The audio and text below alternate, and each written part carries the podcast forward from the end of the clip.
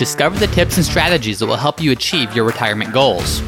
I'm your host, James Conole, and this is the podcast dedicated to helping you retire well. It all starts right here on Ready for Retirement.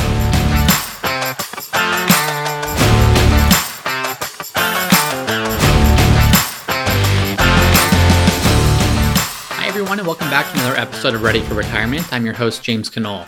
I often get the question as I'm talking to people about their retirement planning and their portfolio people want to know how soon before retirement should they begin making adjustments to their portfolio. You know, we know that when we're younger, we can afford to invest a little bit more aggressively. And, and then the approach is as you get closer to retirement, you gradually start to make your portfolio more conservative as you get closer and closer to living on that money as opposed to saving to your portfolio. So, the question for today, the topic of today's episode is how soon before retiring should you begin to adjust your portfolio? So, we're going to look at this from two standpoints. Number one, we're going to just look at it from a statistical standpoint look at real numbers and see what, when does it make sense based upon the numbers or what the statistics might show to begin adjusting your portfolio. But then looking at a practical example, because statistics are great, history is great, the numbers are great, but how does that actually get applied to a real life situation? And so we'll walk through some of this. So let's start with the statistics part, what the numbers tell us, and then we'll look at an example to see how do we actually apply that. So let's start with the fundamentals. Number one, you, you invest in stocks because you're investing in real companies with real earnings. And if you invest in a large number of these companies, then history has shown us that you can build a lot of wealth over time. So if you're younger, if you're saving your portfolio, the goal is to grow that money, grow your wealth as much as possible, and you do so by owning stocks. Now, the downside to this is stocks don't always go up. Over time, they certainly do, but they don't go up every single day. And to state the obvious, if all they did was go up, well, then there wouldn't be much of a reason to own anything else, like bonds or cash. You know, stocks are going to perform better than bonds will perform over time. Stocks are going to perform better than more conservative investments will over time.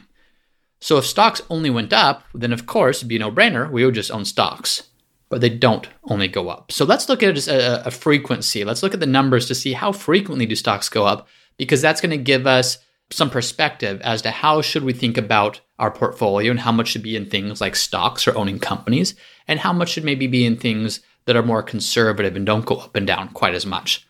So this is looking at numbers over the past 90 plus years or so, and it's looking at the S&P 500. And the S&P 500 it's just an index that measures the performance of 500 of the biggest companies here in the US, so your typical blue chip stocks.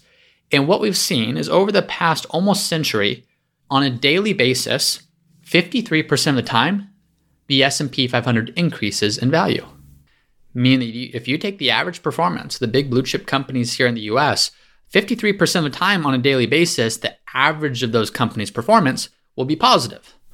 What does that also mean? It means 47% of the time it's going to be negative. If we extend this from daily and now look at monthly instead, well, on a monthly basis, 63% of the time, those returns are positive, which means that 37% of the time, those returns are negative. If you extend this to annually, so you want to know, okay, well, how frequently is the S&P 500 up? If you look at an annual basis, it's about 73% of the time, and 27% of the time it's negative. So essentially, three out of four years on average, the S&P 500 is going to increase in value, and one out of four years, it's going to decline in value. Extend that to five years. Well, over a five-year time period, 88% of the time the S&P 500 has been positive, and 12% of the time it's been negative. It's gone down in value. Then you extend that to 10 years and 20 years, and at 10 years, 94% of the time the S&P 500 has been positive, and only 6% of the time it's been negative. And finally, if you extend that to 20 years, there's never been a 20-year rolling time period where the S&P 500 has not made money over that time period. So the reason I bring this up is if you go back to daily, it's about a coin flip. 53% of the time the stock market is up as defined by the S&P 500.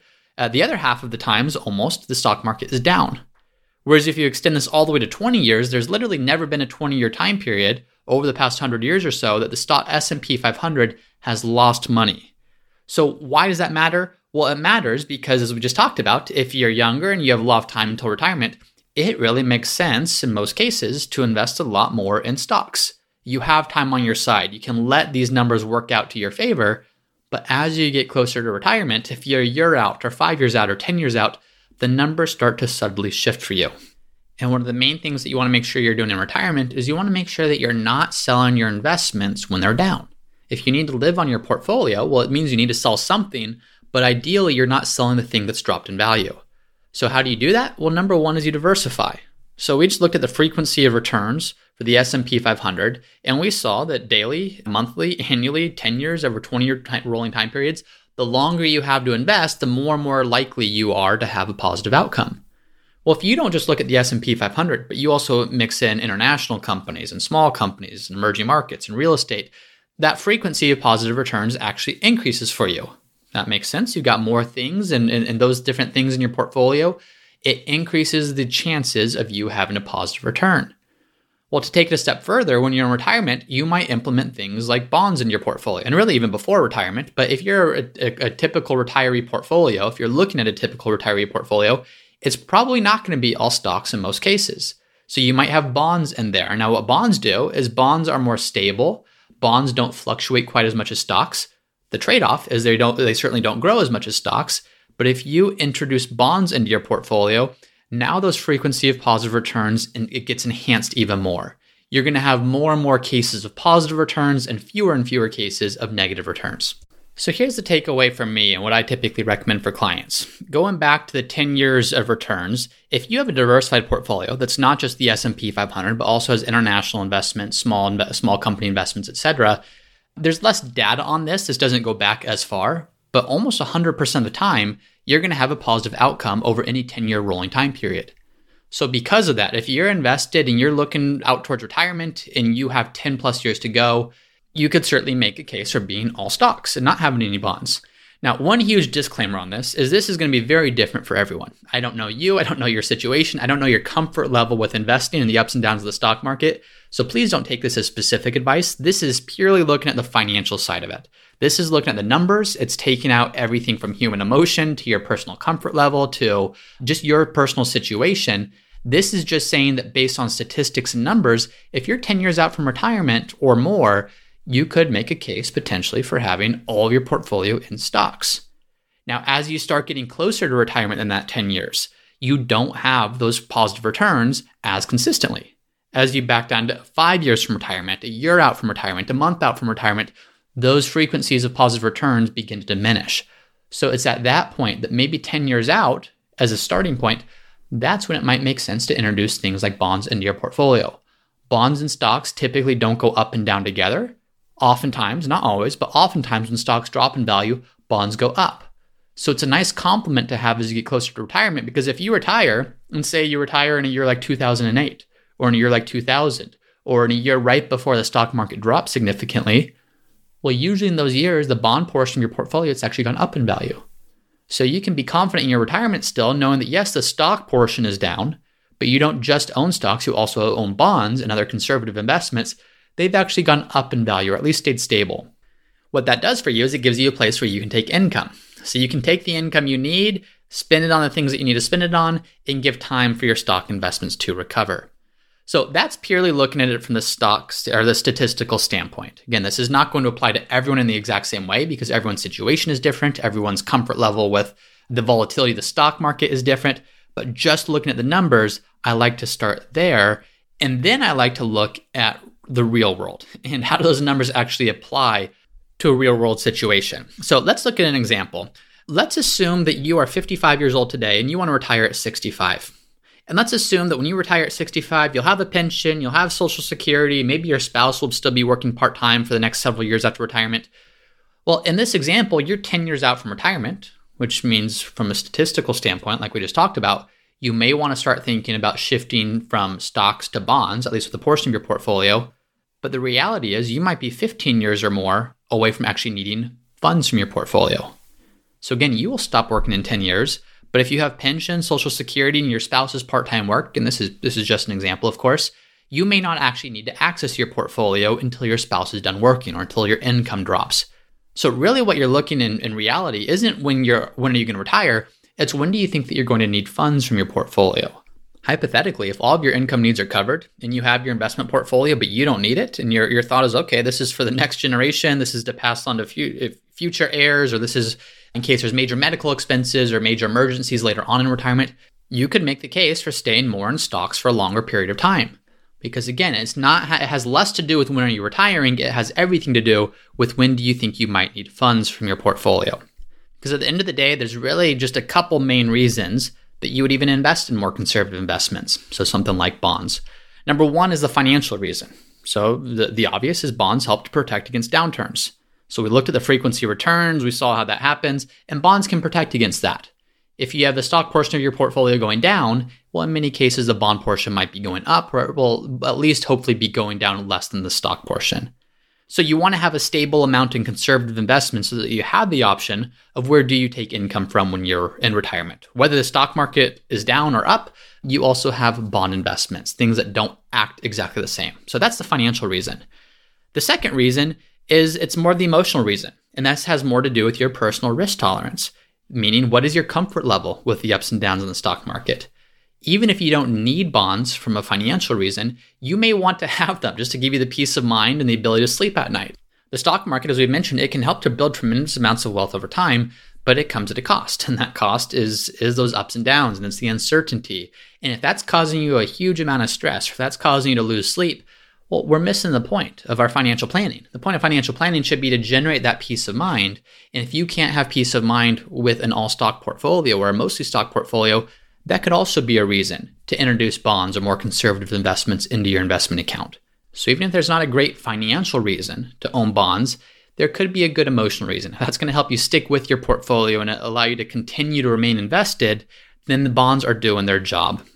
So again, with bonds, there's two main reasons to own them. Number one, the financial reason, and then number two, the emotional reason. So let's see how this plays out. Let's go back to an example. Assume that you retire and, and you find that you're going to need $40,000 from your portfolio each year to supplement your income needs. Well, let's also assume that you want to make sure that you have 10 years worth of cash and or bonds in your portfolio in case the stock market drops. We've already seen it could potentially take up to 10 years if the stock market has a significant downturn to fully recover where it left off. So let's say that you want to have 10 years worth of bonds to potentially protect against this. And let's also assume that you have a million dollars in your investment portfolio. So if you need $40,000 per year and you want to make sure that you have 10 years worth of portfolio living expense needs in stable conservative investments, well, 40,000 times 10, that's $400,000. So what that would dictate from a financial perspective is you need to have 40% of your million dollar portfolio in bonds or in stable investments, which means the other 60% or 600,000 could be invested in something like stocks to allow your portfolio to continue growing to keep up with inflation over time. So in this case, you might need to have a portfolio that's 60% stocks, 40% bonds, but let's assume we have the same exact situation, but instead of having a million dollars in your portfolio, you have $4 million in your portfolio. Well, if you still need that same 40,000 per year for 10 years in bonds, well, that's still $400,000. And if we divide $400,000 by $4 million, we get 10% of your portfolio that, from a financial perspective, needs to be in bonds to protect against a potential downturn. So, what we see here is now all of a sudden this portfolio could look like 90% stocks, 10% bonds, Again, this is totally leaving out any emotional reason to have bonds, any peace of mind reason to own bonds. It's purely looking at the financial reason and almost from a, a financial engineering standpoint. But if that's the perspective that's most comfortable for you, then you could still generate the same amount of income as someone with a million dollars in their portfolio, but your portfolio could have a lot more in stocks if you wanted to allow it to continue growing more over time. So, why does this matter? Why am I even going through this example? Well, I'm going through this example because as we're looking at how soon before retirement should you start making tweaks and adjustments to your portfolio to almost prepare it as if you're landing a plane to gradually transition it from where you are when you're more focused on growth to where you need to be when you're in retirement, you need to start with understanding what does your end goal portfolio even need to look like. You can see here, we just saw an example where two portfolios that generate the same exact amount of income well, they could look very different in retirement in terms of how much is in stocks and how much is in bonds. So, to answer the question directly of how soon out before retirement should you adjust your portfolio, I typically recommend somewhere about 10 years out. Now, other financial planners think differently, other financial planners have different approaches, but that's generally the way that I like to look at this. But what people often miss is they start thinking about how soon should they start adjusting the portfolio and what should those adjustments be, and they don't often look at the end goal in terms of understanding how much will you need from your portfolio when you're retired what will your other income sources be? How much should you have in stocks and bonds to account for all that? And then that gives you an end goal. That gives you the, the type of portfolio that you're ultimately going to be aiming towards as you start to transition maybe 10 years out or however many years out you're most comfortable with. So, just to make it clear one more time, a lot of what I'm looking at here is the financial side of things. How do we engineer your portfolio so that it can generate the income amount that you need when you retire? And that's going to be pretty standard for everyone. Stocks and bonds are going to do the same thing. And so, understanding not necessarily the specific amounts, but the framework you should apply to this as you think about your personal situation, it's a pretty standard framework. How much will you need from your portfolio? How far out from retirement are you? How should you be invested today? And how should you gradually change that over time?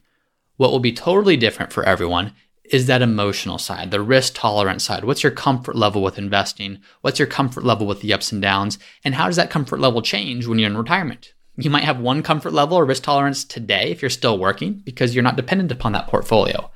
But in retirement, as you realize that you are totally dependent upon that, there's no more salary coming in. Maybe there's social security or pension. But that portfolio, that represents your peace of mind. That represents your ability to meet your living expense needs you may have a different risk tolerance or comfort level at that point.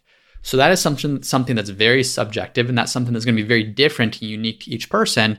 So make sure that as we're talking through this, you know yourself and that you can apply that framework to what we're talking about in a way that's unique to you and not necessarily based upon what everyone else does. I hope that was helpful. That's all I have on today's episode. If you have a question or if you have something that you would like me to discuss on a future episode, you can submit that at the Ready for Retirement webpage at readyforretirement.co. Otherwise, thank you so much for listening, and I'll see you all next week. Thank you for listening to episode number 28 of the Ready for Retirement podcast. If you're enjoying the show, please subscribe and let me know by leaving a five star review. And for a list of the resources and notes and everything mentioned in today's episode, you can find that at the Ready for Retirement website, which is readyforretirement.co. That's readyforretirement.co. If you have a question that you'd like for me to answer on a future episode, then head over to the Ready for Retirement website. Again, that's readyforretirement.co. And there's a page called Submit Your Question where you can submit your question for me to answer on a future episode. Thanks as always for listening, and I'll see you next time.